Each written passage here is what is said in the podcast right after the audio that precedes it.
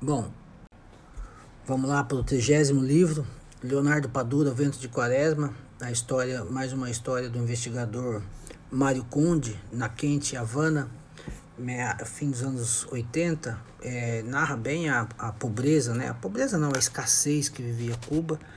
É, o Padura, muito famoso pelo O Homem que Amava os Cachorros, talvez um dos livros mais, mais interessantes que alguém possa ler sobre história... História política, não história política não, um romance mesmo, mas fenomenal. É, mas aqui o, o Padura é um grande autor de prosa. É, Ventos de Quaresma é mais uma história que se passa na quente Havana de mil oitocentos e oitenta, mil novecentos e noventa, mil novecentos e oitenta e nove. Vale bastante a pena ler, é uma leitura rápida. O Padura sempre, é, sempre vale a pena ler o grande cubano Padura.